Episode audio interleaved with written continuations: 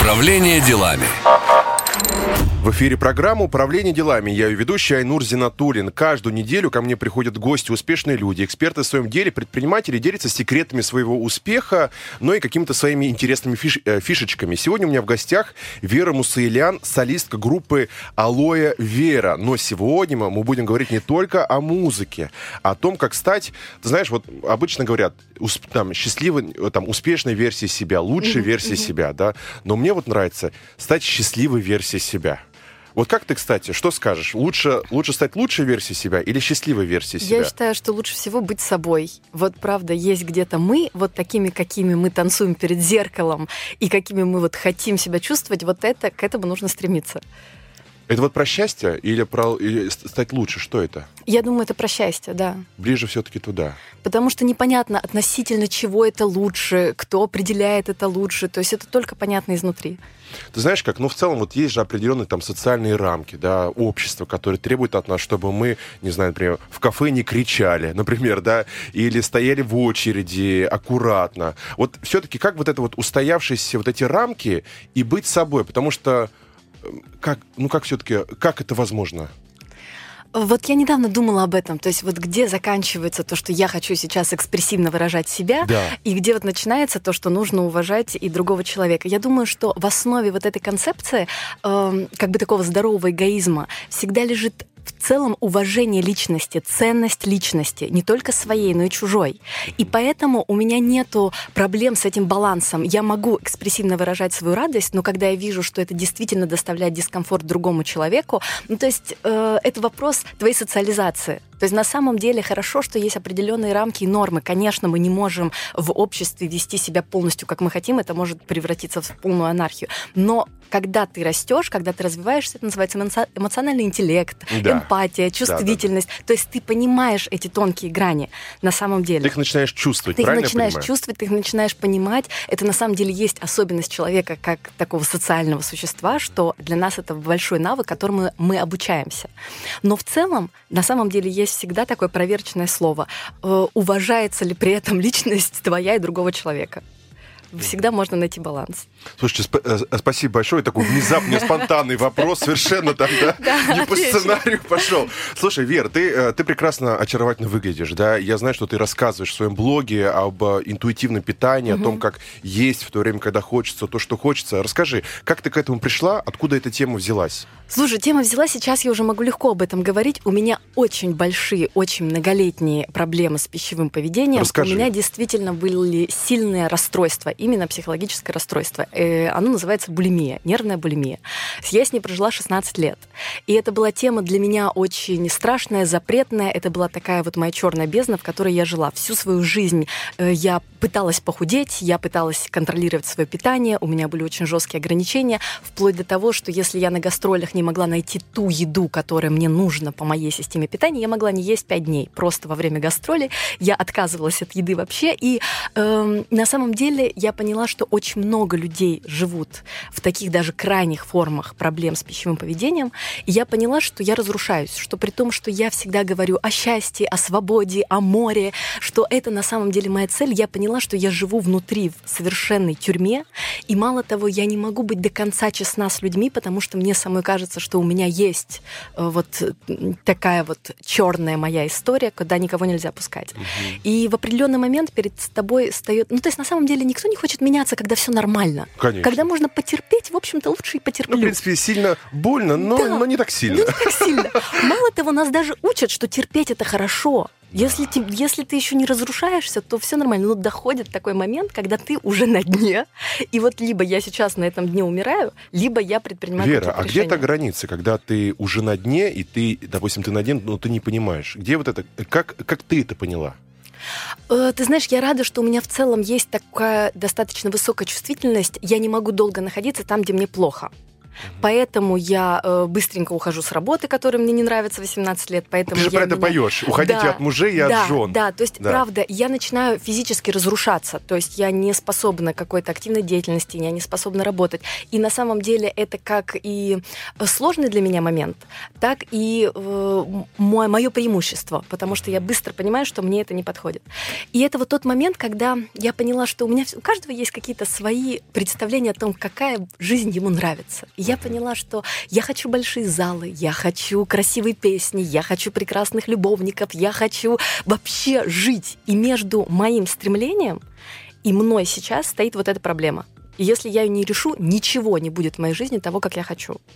Ты знаешь, вот во всех фильмах всегда есть герой все-таки, да, я давай еще, д- давай еще поисследуем. Да. Ты говоришь, что ты, в принципе, к этому нетерпима, к тому, что ну, идет не по потоку, а по, а по Да, твоему. да. А вот все-таки, может быть, все-таки какое-то было событие. Ты проснулась утром, не знаю, э, поняла, что все, хватит, или какой-то разговор с близким человеком, или вот что-то было все-таки? Я не думаю, что была какая-то точка, какой-то момент. Точка Я- невозврата не было, да? Нет, я в целом склонна к размышлениям, к рефлексии. Всегда такое было. И поэтому ты с 15 лет понимаешь, что ты несчастен, одинок, тебе очень плохо. Дневники да, пишешь? Да, да, да, да. Когда Сколько? ты писала, потом перестала, потому что мама их читала, разумеется. О, боже. Э, Поэтому это было ужасно. Это, Это такое ужасно. недоверие к миру. Эм, И ты начинаешь понимать, что вот, то есть, подождите, жизнь такая, да? То есть вот теперь будет так. И ты начинаешь смотреть, а можно ли как-то по-другому, потому что это тебя никак не устраивает. И у меня был период жизни, когда я э, заканчивала университет, в 8 утра вставала на работу, работала там в издательском доме, барышня на телефоне, вот это вот э, «Здравствуйте, позвонили в бизнес-справочник Пульсцен», вот это вот все. И ты понимаешь, вот это жизнь, да? А ты вот где-то мечтаешь о том, что вот толпа будет скандировать твое имя, Да. потому что ты поешь. И вот ты понимаешь, что вот как-то нужно либо туда двигаться, либо нужно что-то делать. И ты начинаешь просто думать. Я много думала, я много размышляла, я дум- много ощущала. И вот так вот постепенно я отодвигалась от того, где мне плохо. Ты знаешь, вот такой тебе вопрос. Вот ты сказала, есть какая-то черная точка, которую ты знаешь, она у тебя болит, но внешне ты такой счастливый и радостный. Ведь очень, очень страшно открыть эту черную точку, потому что это, ну, вот, а, как ты решилась эту черную точку открыть? Я так понимаю, ты об этом начала рассказывать активно. Сначала я начала сама работать. Я стала об этом рассказывать, когда я уже более-менее окрепла, и это перестало быть для меня такой болезненной темой. Мгм. Ты обратилась к, спец- к специалистам, верно? Я обратилась к книгам. Я всегда обращаюсь только к книгам, к материалам. Мне всегда легче работать с текстом и с собой. Я думаю, когда я стала об этом говорить, знаешь, ну вот был, наверное, вот, вот был 16-й год, и я поняла, что вот разрушено все. Моя личная жизнь, мне сложно выходить на концерты. Я поняла, что мои мысли о теле и еде занимают теперь уже 90% моего времени. У меня нет времени писать песни. У меня не хватает на это ресурса. То есть на самом деле то, ради чего вообще. У меня больше музыки, для меня нету ничего. То есть то, что я хочу в жизни больше всего, оно сейчас умирает, потому что эта проблема пожирает меня. И у тебя здесь есть выбор. Либо я соглашаюсь, и она сожрет меня, и больше в моей жизни ничего не будет, либо я буду сейчас бороться. Я для себя решила, что если есть какой-то путь, я его найду. Таким образом, я стала искать, что вот есть какой-то другой способ. Не третирование, не насилие. Вообще, мне кажется, счастье — это отсутствие насилия во всем. Я не насилую себя, когда я помогаю своим друзьям, когда я занимаюсь своей работой. Это все мое желание. И вот я стала думать о том, что, наверное, и в питании должен быть какой-то такой путь. Э, э, порекомендуй книгу. Вот ты говоришь, ты обратился к книгам. Э, Что это за книга? На самом деле на русском языке на данный момент все равно я считаю, что лучшая книга это Светлана Бронникова «Интуитивное питание». Э, Она вообще, наверное, первый специалист, которым на русском языке стал освещать эту тему. И ты ей доверяешь, потому что это профессионал, это клинический психолог. Она сама не знакома изнутри с этой проблемой, как я, но она снаружи знает про нее абсолютно все. И когда я вот нашла эту книгу, я вдруг поняла, что это же я, это про меня. И вот доверилась этому. Очень сложно довериться. Вот если более подробно про интуитивное питание. Какие там Да. главные основы, принципы, на чем все базируется? Очень все просто. Э, Ешь, когда голоден, останавливайся, когда сыт, и пусть тебе будет хорошо. На самом деле всего три каких-то основных правила. Они кажутся очень простыми. Но на самом деле у нас с этим большая проблема. С самого детства нас отучивают есть, когда ты хочешь есть. Мгм. Потому что не время, потому что завтрак вот ты сейчас должен, э, потому что доешь, потому что твоя Да. бабушка голодала, а ты тут не ешь. И на самом деле все эти естественные сигналы организма, наше тело на самом деле оно способно все отрегулировать само, если Мгм. ему не мешать. Но кто не мешает? Ну, конечно. Вот, и поэтому все эти естественные сигналы организма, они все нарушаются действительно в определенный момент. Мы не понимаем, как нам есть, когда нам заканчивать есть. То есть нам сверху говорят, вот это порция, или вот это вот время. И настолько это все рушится, а если тем более есть э, длительный диетический опыт, а он у очень многих есть, Мгм. когда я ем по часам, когда я ем не, то, не мясо, а брокколи, хотя твой организм хотел мясо, э, если он его найдет, он съест все мясо, которое найдет. И все ломается. И поэтому действительно в определенный момент мы находимся в точке, в которой мы вообще не понимаем, что с собой делать. Вера, ведь вы говорите именно вот об ощущении своего тела, но у многих нарушен контакт, вот, вот, вот этот расшифровочный аппарат Да. своих сигналов и так далее. Абсолютно. Да, вот у многих э, уровень чувствования на уровне бетона, то есть они не чувствуют Да, ничего, да? да. А, а как почувствовать свое тело? Как понять? Это не э, суперспособность и это не данность какого-то определенного сверхчеловека. Это навык, который нарабатывается. Вот как нас научили читать, как нас научили, что вот это квадрат, это треугольник, вот точно так же на самом деле хорошо бы с детства учить. Вот это тебе сейчас грустно. Грусть выглядит вот так, а это тебе обидно. А вот это у тебя, понимаешь? То есть на самом деле вот эти вот все оттенки чувств, этому тоже можно научиться. Ну хорошо, что научиться можно и в 30, и в 40, и в 50. То есть вообще, пока ты жив, можно тело обратно Время еще есть, да, да? обратно можно еще подправить. То есть на самом деле э, внутри нас поломка, И ты просто по чуть-чуть начинаешь восстанавливать себя и тренировать. То есть ты первый признаешь, ты внутри сломан, у Да. тебя что-то сломано. Да, И в этом виноват не ты. и абсолютно. И дальше ты начинаешь наблюдать.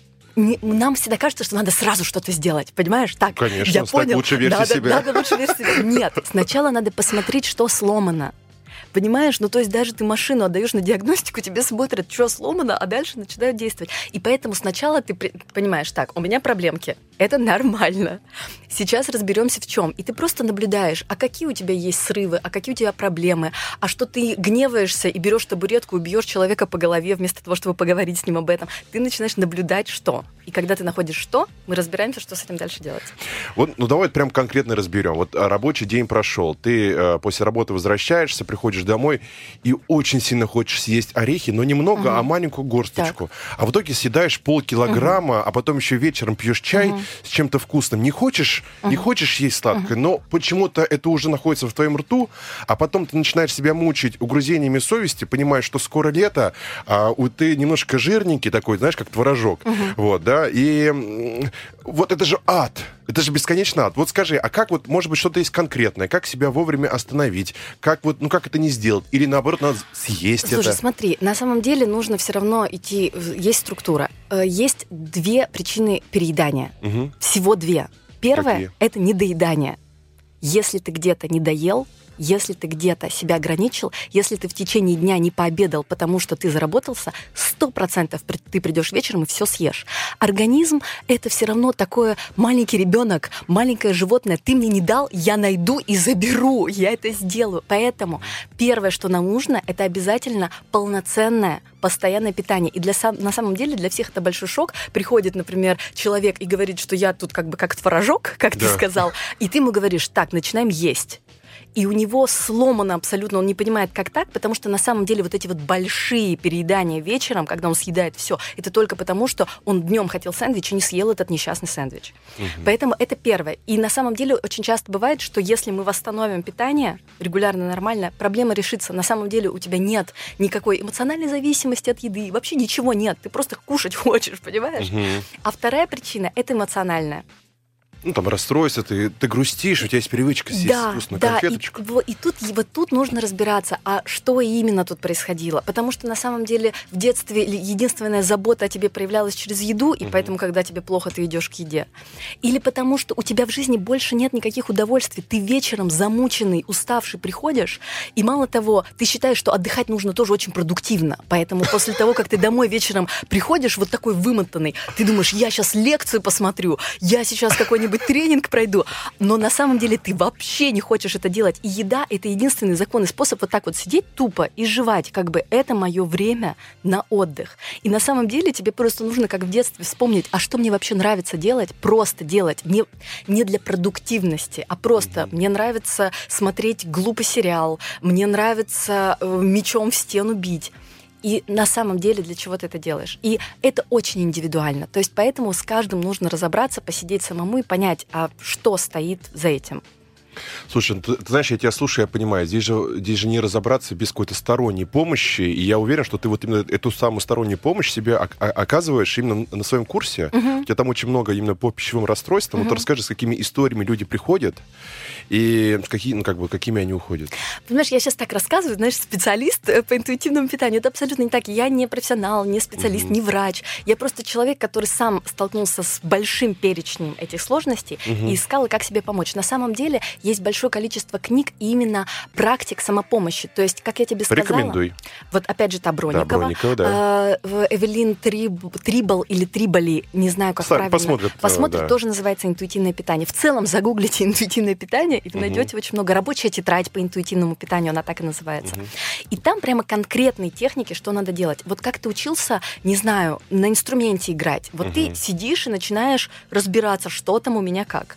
Вот. И, по сути, я просто нашла сама в, в лекциях, в материалах, проходила какие-то обучения, вот большое количество таких э, практик, плюс еще мой опыт, когда я могу все это рассказать. И вот я потихонечку людей учу. Истории очень-очень много, потому что, знаешь, на самом деле Например, приходит девушка, и она очень полная, угу. и вот говорит, вот не знаю, что делать, и вообще вот у меня этот вес, и он никак не уходит.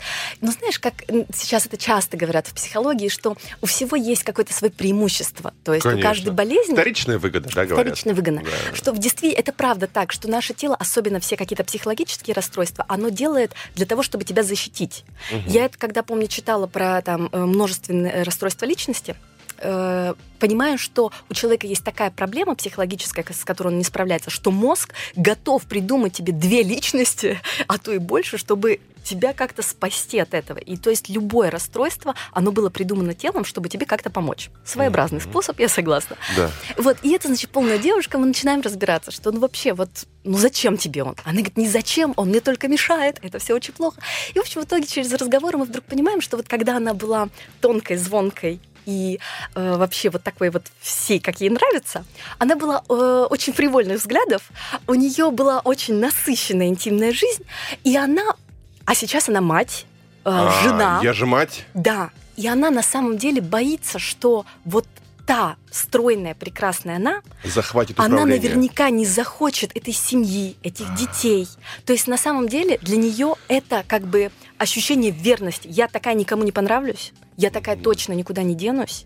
И на самом деле она как бы боится этих изменений, она боится вступить вот на этот новый путь, который вполне возможно приведет.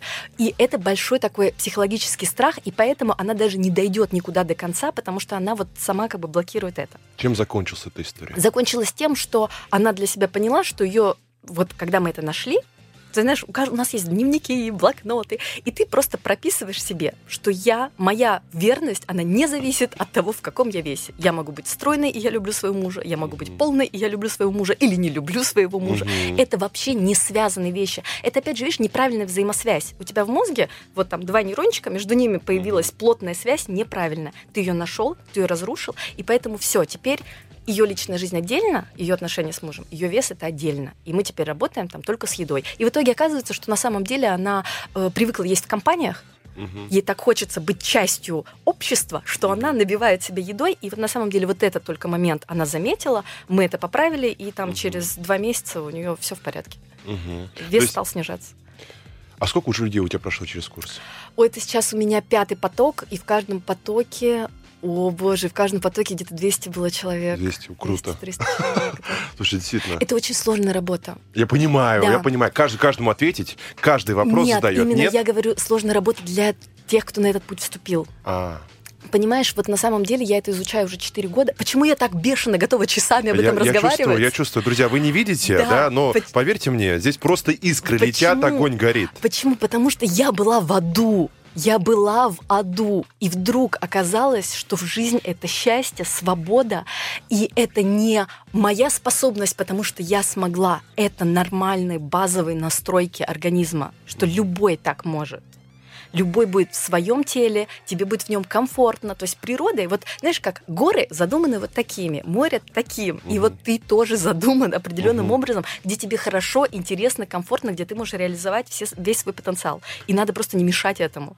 Поэтому хочется всем рассказать просто. Я думаю, что многие зарядились, э, слушая этот эфир, да. Э, все, все, кто заинтересовались, обязательно посмотрите, почитайте те книги, которые э, рекомендовала Вера. А мы с тобой давай продолжим, и давай с тобой поговорим про эффективность. Да. Я тебе скажу честно, ты один из тех редких э, музыкантов из творческой mm-hmm. сферы, которые очень четко. У тебя, я знаю, сегодня несколько интервью, mm-hmm. и ты очень четко все спрашиваешь. У тебя очень четкий тайминг. Многие музыканты такие, знаешь, ой, я не в потоке, ой, я опоздаю на 20 минут, а у нас уже следующие гости, все сбивается, ну, все сильно сбивается. Скажи, откуда у тебя выстроен такой э, тайм-менеджмент? А, это на самом деле моя слабая сторона. Я никогда mm. этого не умела. Я всегда везде опаздываю. Я всегда очень э, как бы непродуктивна. Uh-huh. Но э, дело в том, что я же, я же тебе сказала, что музыка это у меня главное. Я же да. хочу залы собирать. И чтобы я поняла, что если я этим заниматься не буду, ничего не будет. Не придет какой-то прекрасный продюсер да. или непонятно кто, который будет делать так, как я хочу,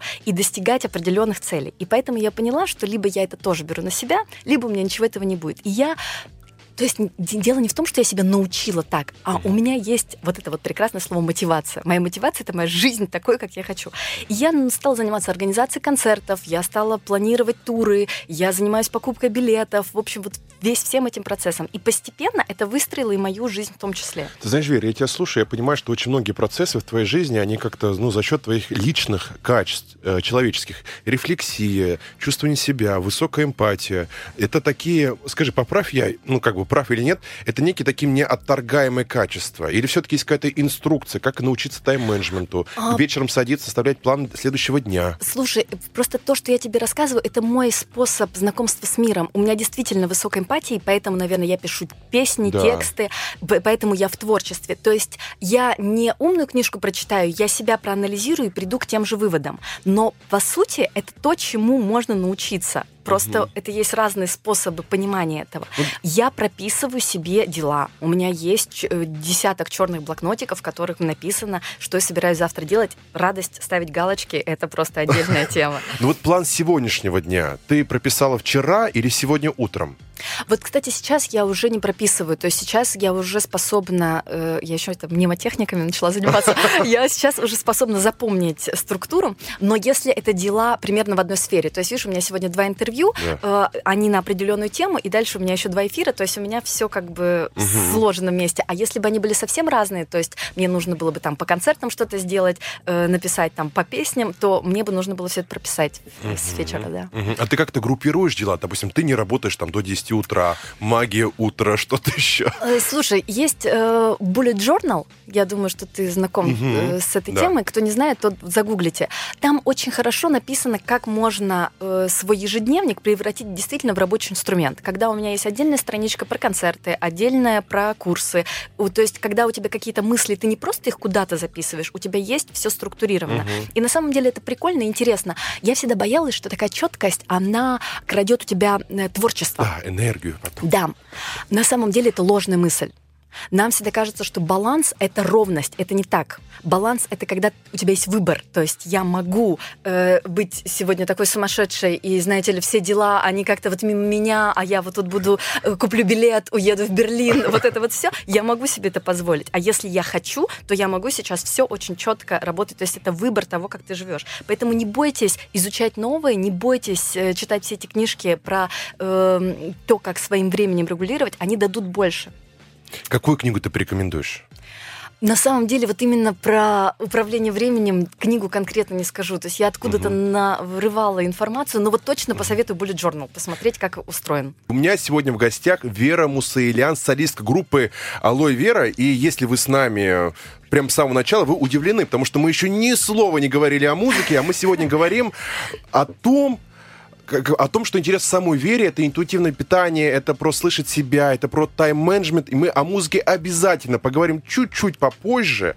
А вот прямо сейчас я бы хотел поговорить про эмоции, про эмоциональный интеллект. Скажи, пожалуйста, как-то вот ты его, а, получается, ты его развивала, правильно? А, нет, ты с ним родилась. Я с ним родилась, ты с ним видимо, родилась, видимо, да. так. Да. Вот скажи, вот самое яркое первое воспоминание, когда ты поняла, ты вот ты, не знаю, там, ты как будто бы без кожи, ты все чувствуешь, ты всех ощущаешь, даже можешь угадывать мысли. Что это? Я думаю, что ты так этого не понимаешь. Ты живешь и думаешь, что все такие. Это вот только потом ты все растешь, растешь, растешь. И на самом деле, мне кажется, что я только несколько лет назад вдруг поняла, что все люди чувствуют по-разному. Когда я говорю, что мне больно, я дышать не могу, и человек тоже говорит, мне тоже больно. Это вообще разная боль и душевная, и физическая. И поэтому мы настолько все разные, что тебе приходится понимать то есть термин может быть один, но за ним стоит абсолютно разное ощущение. Угу. И э, это нужно иметь в виду. А вот, ну, хорошо, вот что это, что это было за событие, что это был за разговор, да, и Вера, прости, я прям такого хочу что-то найти. Реально, такого нет. Вот знаешь, ну, если, наверное, вот про музыку мы будем, я тебе скажу, как вот Ну, давай, давай про момент. музыку, что там. А тут такого нет, поэтому это просто ты постигаешь жизнь, просто понимаешь, творчество — это в целом одна сплошная эмоция. Я пою песню, угу. и все, что я хотела сказать, все, что меня болело, люди чувствуют просто через звук. Угу. И на самом деле мне раньше было достаточно моих концертов. Мне за два часа удавалось людям сказать то, что я за два месяца в, этом, в разных курсах людям рассказываю. Но вдруг я поняла, что им этого недостаточно, что они на два часа у нас на концертах свободные, а дальше я же все время читаю комментарии, читаю все, что мне пишут. А там на самом деле комок боли, переживаний. Люди боятся лишний раз э, платье яркое надеть. Мальчики боятся лишний раз сказать, что им больно или страшно. Им кажется, что нужно быть суперсильными. И поэтому я поняла, что окей, я могу еще и текстом, я могу еще постами, я могу еще как-то людям про это рассказывать. У меня не было задачи вести курсы про эмоции или про питание. Угу. Просто меня так много об этом спрашивали, и я так много, я вижу, готова об этом рассказывать, чтобы не третировать людей, которым это неинтересно, я стала делать как бы зоны, угу. куда собираю людей, которым это нужно. И на самом деле у меня всегда красной нитью во всем, что я делаю, это свобода. Свобода движения, свобода самовыражения. У нас на концертах люди наконец-то могут орать, танцевать так, как они хотят. Угу. И я просто поняла, что на самом деле это не свобода, она по чуть-чуть еще в разных-разных сферах жизни. Люди вообще боятся выражать свои эмоции. Они считают, что это неправильно. Скажи, пожалуйста, вот э, боятся выражать свои эмоции. Да. Это только в России, я знаю, ты э, как бы и живешь и, и в Европе, или, или в других странах то же самое? Мне сложнее, мне на самом деле действительно очень сложно находиться долгое время э, за границей, потому что это менталитет, которого я не понимаю.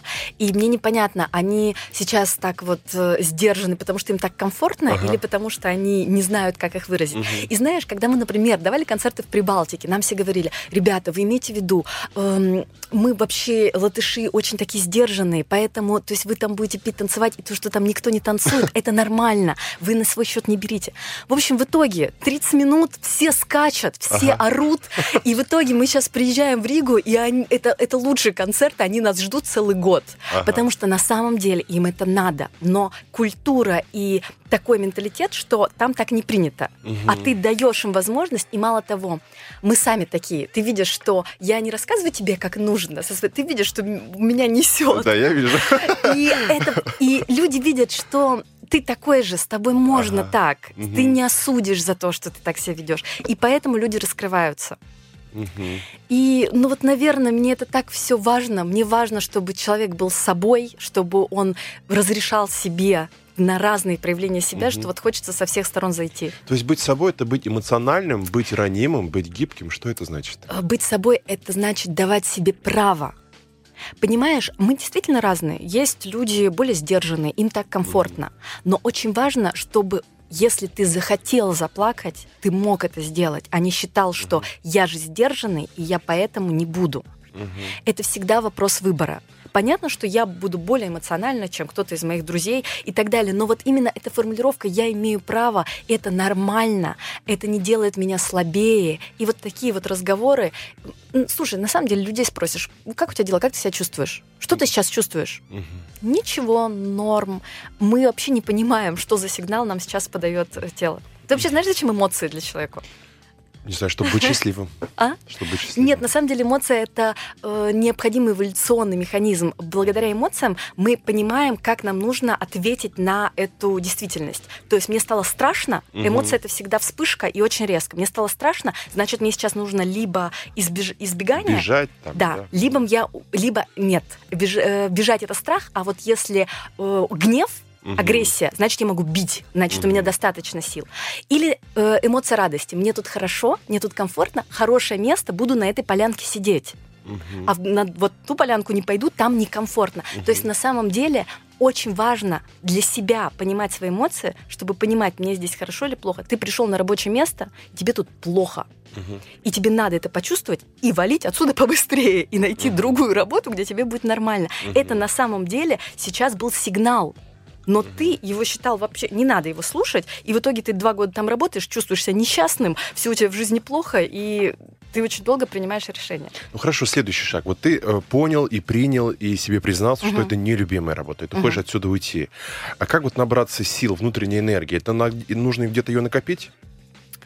Но опять же, насколько тебе там плохо, надо понять. Э, И потом, насколько ты хочешь, чтобы было хорошо.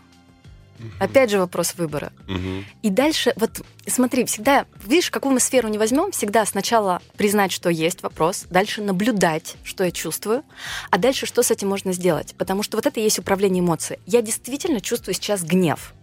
И важно в том, насколько адекватен твой ответ реальности. Я сейчас, ты меня разозлил, я чувствую гнев, и я хочу взять стакан и бросить в тебе в голову. И Мгм. многие так и делают. Мало того, они не отслеживают, что происходит, они просто берут стакан, Да. а потом тебе говорят, не злись, ты говоришь, я не злюсь, Да. понимаешь? Да. А грамотное управление — это как бы дать себе паузу на осмысление. Так, я злюсь, поэтому, пожалуй, я сейчас чашечку подальше отодвину от Мгм. себя и скажу хотя бы тебе, и у меня есть время на то, чтобы принять решение. И поэтому я на самом деле сейчас более адекватна, чем была несколько лет назад, потому что когда я сталкиваюсь с какой-то проблемой, я не ухожу в истерику, а говорю, так, мне надо выдохнуть, давайте решать этот вопрос. Мгм. Я продолжаю чувствовать эту эмоцию, я продолжаю чувствовать злость, но я теперь конструктивно могу с этой реальностью как-то взаимодействовать, а не бросаться вот в это переживание, эмоции неконтролируемые. Мгм. Признать эмоцию, взять небольшую паузу, перерыв, и далее уже принять некое такое осознанное решение, Да. что ты с этим будешь По дальше сути, делать. по сути, да. По да. сути, дальше. Ну, примерно вот такая Да, да, инструкция. Да, Хорошо.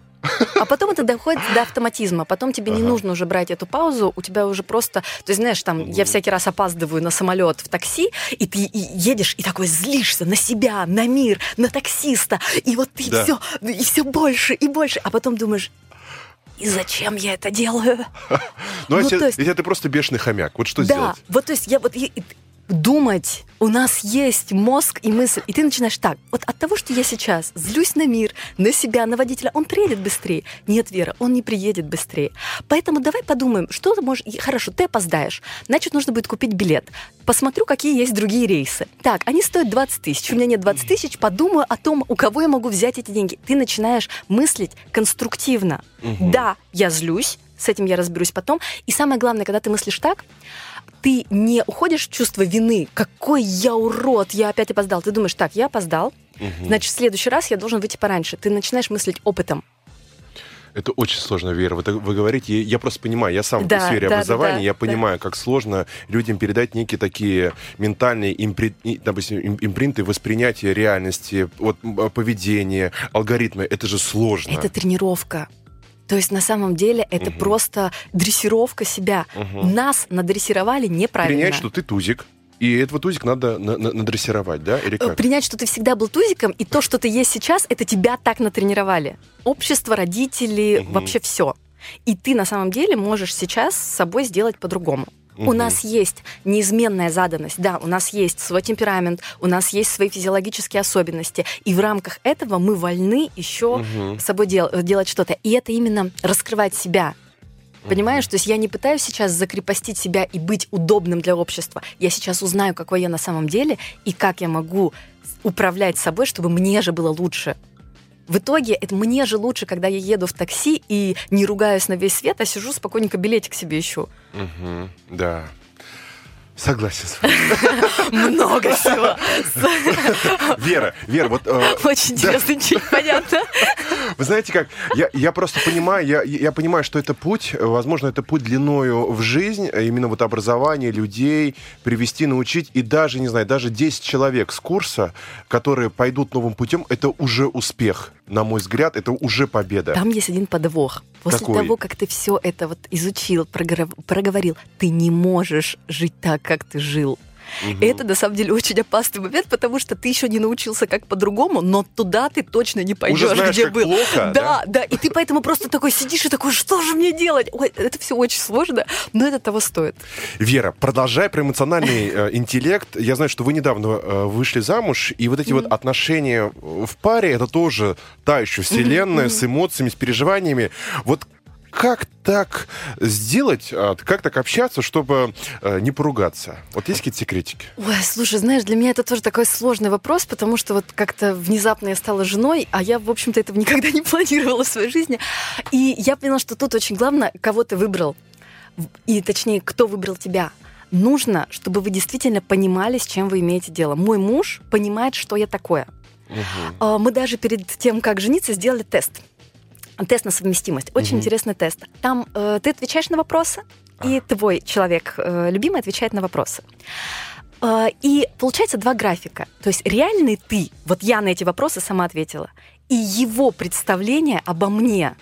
Ага. И очень часто бывает, что это совершенно разные графики, понимаешь? То есть то, что твой партнер думает о тебе, оно вообще никак не совпадает с тем, что ты есть на самом деле.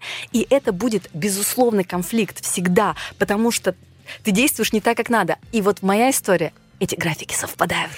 Возникает ощущение, что ты живешь постоянно в эйфории, постоянно каких-то вот таких супер высоких там вибрациях, эмоциях. А вот расскажи, э, когда ты последний раз чувствовал подавленность? Ругала ли ты себя в тот момент, когда ты чувствовал, что ты не в ресурсе, что ты не такая как бы вот супер? Вот на самом деле это частая моя история. И именно, наверное, поэтому я туда лезу, потому что это моя боль. Я всегда уходила в, в собственную вину. Я недостаточно хороша, я недостаточно здорово пишу тексты. И ты замыкаешься в этой мысли, и это непродуктивно. И на самом деле, потому что это моя боль, я начинаю думать о том, как с этим работать. Конечно, у меня бывает апатия, конечно, Ну, у вот меня бывает последний печаль. раз вспомни, что да это было? буквально неделю назад, и у меня в жизни достаточно событий было для того, чтобы испытывать эту апатию. В целом, господи, выйди на улицу, посмотри, что происходит. Это достойно того, чтобы чувствовать подавленность и апатию. Но я научаюсь с этим работать. И то есть я когда вижу, что меня замыкает, мне хуже, мое тело разрушается, я понимаю, что пришло время отключить новостную ленту и включить музыку. И сейчас это меня спасет. И на самом деле я постоянно людям пишу о том, что от того, что вы переживаниями сломаете себя, вы не сможете потом помогать, вы не сможете отстаивать свою свободу, вы не сможете на самом деле э, быть полезным этому миру. Поэтому на самом деле иногда нужно все отключить и больше ничем не интересоваться, есть, спать и танцевать. И вы сейчас на самом деле этим помогаете себе и миру. Классно. Слушай, ешь, спи, танцуй, да? Как ешь, молись, люби. Классно. Прям вообще очень... Ты знаешь, мне кажется, действительно, это то, что иногда нам стоит сделать, выключиться из этой вот суперэффективности, немножко расслабиться, есть, есть спать, танцевать и петь. Да? Нам не дают этой возможности. Нам говорят, что нужно страдать. Мало того, у нас э, вообще такая культура, что радость, счастье — это признак какой-то глупости, легковесности, мгм. что с тобой вообще что-то не так. Ты должен быть очень серьезным. Улыбаешься, дурачок? Да, да, ты должен страдать за этот мир, переживать, понимаешь? То есть если у тебя есть какая-то активная гражданская позиция, ты должен быть аскетом, ты должен этот мир отрицать. Это не так. На самом деле ты можешь быть человеком с гражданской позицией именно для того, чтобы никто тебе не мешал петь песни про море и влюбляться, понимаешь? Это все хорошо совмещается друг с другом. И поэтому, мне кажется, музыка, она просто крас- красной нитью должна проходить э, во всем Вера, этом. ты знаешь, вот мне интересно узнать, откуда корни вот этих слов. А, Свобода, море, любовь. Расскажи, пожалуйста, про свое детство. Вот это откуда это проросло? Э, Слушай, я родилась в Нижнем Тагиле, у меня папа армянин, мама азербайджанка. Такой достаточно интересный брак, э, где и э, разные религии, и разные разные все-таки темпераменты и самих. И, э, знаешь, такая очень странная история. То есть, с одной стороны, я вижу закрепощение, которое диктует эта культура, и меня мама хотела воспитать в этих традициях и в этих э, нормах, что вообще она из меня растила хорошую жену, понимаешь? Вот, mm. и, то есть вот родить детей, жена, плита, это все хорошо и ценно. С другой стороны, она же растит во мне артистку, она интересуется моим мнением, она всегда старается, вот ты понимаешь? Обалдеть. Вот, да. Как так? В том-то и дело. То есть ты растешь вот в таких вот с разных это параллелях. Же противоречие. Да. То есть она все в тебя вкладывает. То, что я есть, это сделала моя мама абсолютно. Но привила любовь к литературе, к пониманию, к стихам, э, к самовыражению. Но при этом, когда она вдруг увидела, что я как бы расту в этом, она такая, подожди, подожди, куда, куда, куда? Нет, нет, нет, обратно. И поэтому ты всегда вот э, есть вот эта двойственность. Угу. То есть, где мне лучше? Вот тут или тут? Нет, мне здесь некомфортно, тут меня поджимают, а вот здесь вот мне лучше, я пойду туда. И ты вырастаешь вот с этим ощущением, что я хочу там, где мне посвободнее. Угу. То есть немножко одежда посвободнее, оверсайз, да, правильно да, я понимаю? Да. Расскажи, пожалуйста, а вот эта вот, эта двойственность, она как-то выражается у тебя в, в творчестве? Слушай, я думаю, что на самом деле та философия, к которой я пришла, радость, удовольствие, это только потому, что во мне было много боли одиночества. Во мне было много ощущения, что я не подхожу этому миру, а этот мир не подходит мне, что меня не принимают, что мне нужно быть какой-то. И на самом деле мне это все очень хорошо знакомо. Именно поэтому я так рьяно ищу угу. пути выхода оттуда. И Наверное, это тоже, да, сложный момент там был в детстве, когда ты вот тебя растили артиста, ты такой, я да. тогда пошел, а тебе говорят, нет, нельзя, это так не принято, так не должно быть, ты должен заниматься другим. И на самом деле, когда я пошла заниматься музыкой, я три года не, не разговаривала с моей мамой, то есть она со мной не разговаривала. Ты на пианино пошла, фортепиано? Нет, я уже закончила, то есть, понимаешь, меня отдали в музыкальную школу, я закончила фортепиано. Фортепиано. Да, да, да, и пела, и все, а потом все закончила, да, ну вот все, теперь вот дипломчик у тебя есть, давай, где у нас тут муж, где твоя нормальная тебе, работа. Тебе, кстати, нашли мужа? Ну, как бы находили тогда Папа уже? хотел. Хотел, Ты да? знаешь, говорил там, дочь, я тебя свожу в Пятигорск, там такие Минеральные ребята, воды. Там такие ребята, да. Ну, как-то тоже, понимаешь, а как, какой Пятигорск, когда ты все это время интересовался, э, что тебе нравится или не нравится, что, когда он вообще вот как-то в самость твою воспитывал. Ага. В общем, знаешь, сами воспитали, а дальше непонятно, что с этим делать. Слушай, ну, видимо, в тебе действительно огромная большая честность и огромное большое вот это brave по-английски. Что такое, прости? Это... С, как смелость. Смелость, да. да. Ты очень смелая. Ты невероятно смелая. Я думаю, что мне просто очень плохо я очень хорошо чувствую, когда мне плохо. Ты знаешь, угу. я даже вот помню очень детский эпизод, когда я там что-то постоянно болела, причем какими-то странными болезнями. То есть все, человек здоров, а вот что-то с ним так. Я помню, как один врач сказал: понимаете, вашей дочке просто ей надо заниматься тем, что ей нравится. Понимаете? Вот и тогда эти слова, тогда эти слова звучали очень странно от врача, а сейчас я уже понимаю, что это был очень хороший врач. Это интуитивный был да, врач. это был хороший врач, потому что именно так, да. Слушай, потрясающе. Вера, скажи, пожалуйста, вот, вот если возвращаясь к творчеству, вот а как ты пишешь? Ты превращаешь некие космические знаки в музыку, в текст, э, с какого языка ты переводишь? Я все-таки также я пишу только про себя. Все мои песни — это реальность, абсолютная это происходит, и это настолько сильно для меня, это настолько сильная эмоция, что ты не можешь ничего сделать, оно начинает превращаться в текст. И mm-hmm. на самом деле То есть это... ты опыт переплавляешь в текст? Да, я, как бы я могу найти самое точное слово для этого чувства, самый точный образ. Но опять же, это вот то, что от меня не зависит. Поэтому, знаешь, там, э, я могу обучиться интуитивному питанию, тебе об этом рассказывать, да. а как пишутся песни, это такое чудо, это каждый раз тебе дается как самое, самое дорогое, и ты всегда всегда боишься, что тебе больше этого не дадут, и это, конечно, непередаваемое счастье. Вер, ну вот передай, вот мне интересно узнать, да, то есть ты чувствуешь какой-то момент, что ты наполняешься как шарик, и тебе надо выплеснуть это, или это сигнал, или Но это обычно не... тоже что тебе становится очень плохо. Тебе становится очень плохо. Понятно, тебе через боль. невыносимо, да. Это похоже, наверное, на вот какое-то рождение чего-то, и там последнюю... То есть Последнюю песню я написала, и меня мучило все, что происходит сейчас в стране. Меня беспокоит это, мне нехорошо, я об этом постоянно думаю. И на самом деле это и есть сублимация. Тебе угу. так нехорошо, что ты хочешь найти этому форму и слово, чтобы это вытащить из себя. Угу. Слушай, а у тебя есть песня, рожденная не из, ну, как бы не из ощущения вот именно боли, да, а вот из ощущения радости? Есть? Понимаешь, наверное, когда я говорю слово боль, я не имею в виду вот я только понимаю, такие да, да, страдания. да, да, да, да. Поэтому в любом случае от радости, да, наверное, есть. Но опять же, слушай, на самом деле все мои песни, кажется, про море и любовь, они все про смерть, конечность. Потому что на самом деле в словах хочется жить и поцелуев, это про то, что это все очень скоро закончится. Я всегда это чувствую. И вся моя вот эта безудержная радость только от того, что я действительно каждый день ощущаю, что это все закончится. Очень быстро. Ты остро чувствуешь смерть? Очень. Это у меня есть два, две боли, это одиночество и смерть. Я не могу с этим смириться, что человек действительно одинок абсолютно на протяжении своей жизни, и он ее все-таки проходит только сам. Люди приходят и уходят, но этот путь ты проходишь только с собой, со своим телом. И смерть. Это все сложно, и это нужно переживать. Ты чувствуешь, не знаю, там стоишь в компании и понимаешь, что человек скоро умрет, да? Я чувствую, что все это закончится. И что... Глобально меня... как-то? По крайней мере, меня в этом больше не будет. И поэтому у меня есть на самом деле такой коротенький отрезок для того, чтобы прожить так, как я хочу. Ты представляешь, как, какой он крохотный? Тратить его на то, чтобы быть несчастным? Это как-то так нелепо. Это же действительно потрясающе. Ты понимаешь, с одной стороны, это болезненная мысль, с другой стороны, это большая радостная мысль. Я, в этот, я пришла к этому морю посидеть на очень короткий срок. И на самом деле этот образ моря, который у меня угу. везде присутствует, это не про море, в котором мы радостно с тобой голенькие купаемся. Да. Это про то, что оно здесь всегда, а я здесь всего на чуть-чуть на часок. И наш, и наш эфир тоже длится буквально 52 минуты. Да, у меня есть э, два финальных вопроса.